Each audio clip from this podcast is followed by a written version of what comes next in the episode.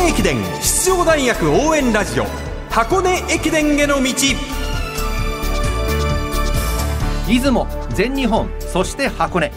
学生三大駅伝すべてを実況中継する文化放送ではこの箱根駅伝への道でクライマックスの箱根駅伝に向けて奮闘するチームを応援紹介しています。文化放送斉藤和美です。そしてナビゲーターの柏原隆二です。よろしくお願いいたします。よろしくお願いします。昨日に続き創価大学の特集です。2日目の今日は魂の走りがモットー。4年生島津雄大選手のインタビューをお届けいたします。この島津選手創価大学といえばというより箱根駅伝といえばに変わってきた選手ですよね。一つのアイコンになってきましたよね、はい網膜色素変性症という目の病気を抱えながら競技を続けていることあと小説を書いていることでも島津選手は話題になりましたけれども何より箱根駅伝で無類の強さを誇ってきました、はい。箱根デビューの96回大会10区を走って区間新の区間賞。シード圏外の11位から2人を抜き総合9位でチームに初のシード権をもたらしました。続く97回大会では4区を走り日本人トップの区間2位に入ります2人を抜いて創価大学のたすきを先頭でリレーし初の往路優勝をお膳立てしています。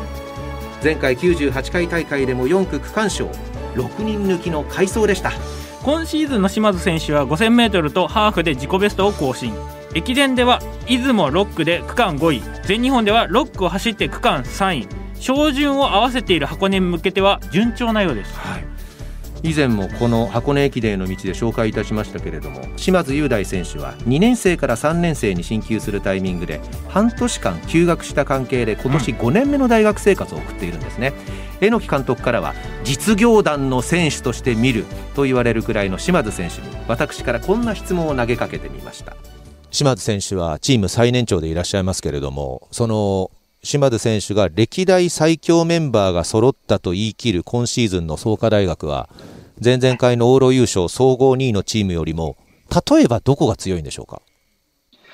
そうですね、まあ、一番に分かりやすいのは、持ちタイムの面で大きく変わったなっていうところがあって、あ今まで榎木さんからは、まあタイムが走るんじゃない、あ人が走るんだっていうことをよくおっしゃられてるんですけど、まあ、でもその中でもやっぱりどうしても1万メートルの自己ベストが足りないとかっていうところで、総合優勝を目指すにはまだ欠けてるところがあるっていうところが見て取れたチームでもあったので、はい。まあそういうところが改善された、より強いチームになっているんじゃないかなっていうことは自分は思います。創価大学島津選手でしたやはり持ちタイムが上がるということは、なんかこう見た目以上の効果があるということなんでしょうかねやっぱりあのいろんなメディアそして12月10日にこうエントリーメンバーの上位10人の平均タイムっていうのがこう出されるんですよね。はいそうするとやっぱ比較対象ができてしまって、あこの選手このチーム強いんだみたいなところがなんとなく入ってきちゃう、はい。それがすごく、まあ、一つ足りない部分が改善されたっていうのはそういったところだと思いますよね。では創価大学島津雄大選手のオンラインインタビューです。大学5年間の競技生活を振り返ってもらいました。まあ、今年の1年間がやっぱり、まあ、自分としては大きくて、はい。この1年間は自分が残った意味っていうのを、まあ、探しながらの、まあ、1年間で、はい。どどうすれば自他ともに、まあ、1年いてよかったと認め合えるような1年できるのかなっていうところも不安でしたし、まあ、そこがやっぱり箱根駅伝で試されるのかなっていうと思うので、はい。箱根駅伝最後までチームに貢献できたらなっていうとは思っています。はい。ここまで3回箱根駅伝を走ったわけですけれども、最初の箱根、それを経ての2度目、さらにそれを経験しての3度目、それぞれどういう積み重ねがあったんでしょうか？そうですね、まあ、1回目の箱根駅伝から今考えると、本当に成長したなってことを思っていて、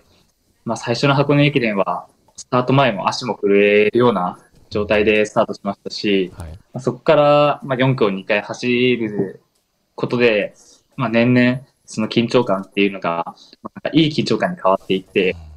あの、周りも見えるようになりましたし、はい。あの、まあ、自分の中で、その箱根駅伝でしないといけない役割っていうところを、まあ、読み取ってというか、自分でその、決めたことをこなせるぐらいの力は身についたのかなっていうことは思っていて、はい。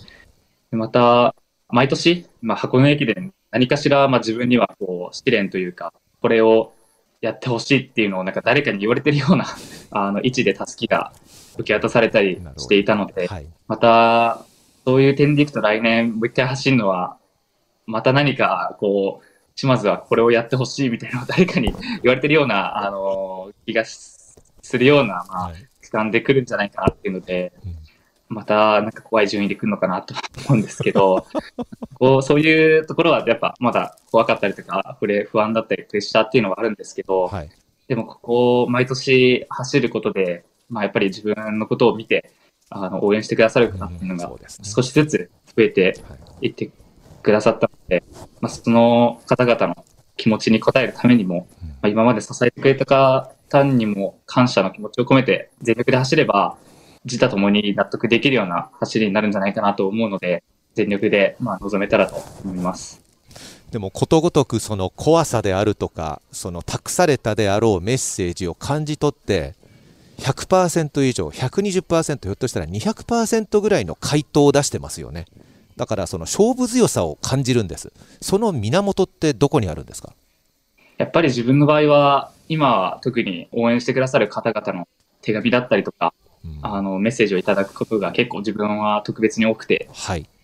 そういう方々が自分と同じような障害のある方だったりとかっていうこともあって、はい。なんか自分が頑張ることで勇気や感動を与えることができてるんだなっていうのを、まあ、日々、まあ、実感していて、はい。それゆえに自分がここで全力でやらないといけないっていうことをいつもあの思っていて、はい。やっぱり勇気感動をもらえるってことを言ってくれる人が一人でもいるので、まあ、自分は全力が出せるんじゃないかなっていうことは思います。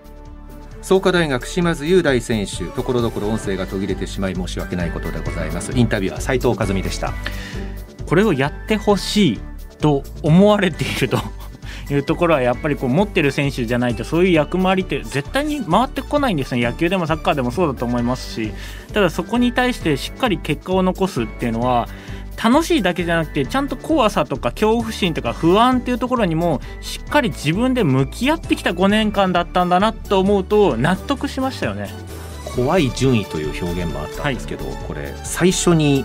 箱根駅伝走った時はシード圏外の11位だったんですよね、でレース後にチームメートに聞くと誰もがあの時創価のメンバーはシード権を諦めてた状況だったらしいんですよ。まあ自分の実力が知られていないからこそ結果を出して注目されたんだけどあの時は本当に怖かったって言ってました。でそれを乗り越えて結果を出したことから今のサクセスストーリーは始まってるんですよね島田選手。いやーだって我々ちょっと失礼な話になりますけども島津選手が区間賞取って帰ってくるなんて思ってなかった、まあ正直なとこそうですね、でも一人だけ諦めなかったのがそれが島津選手、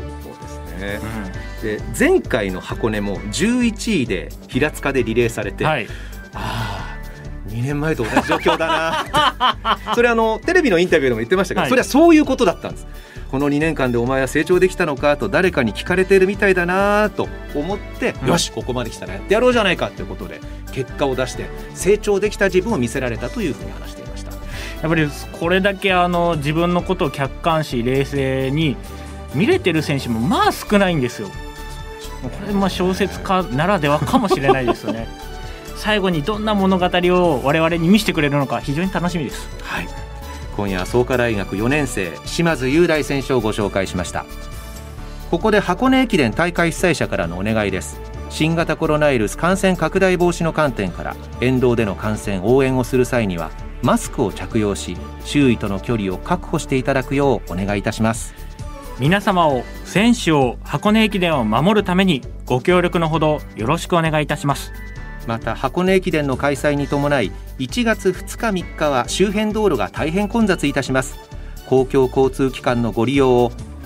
どうか一つお願いいたします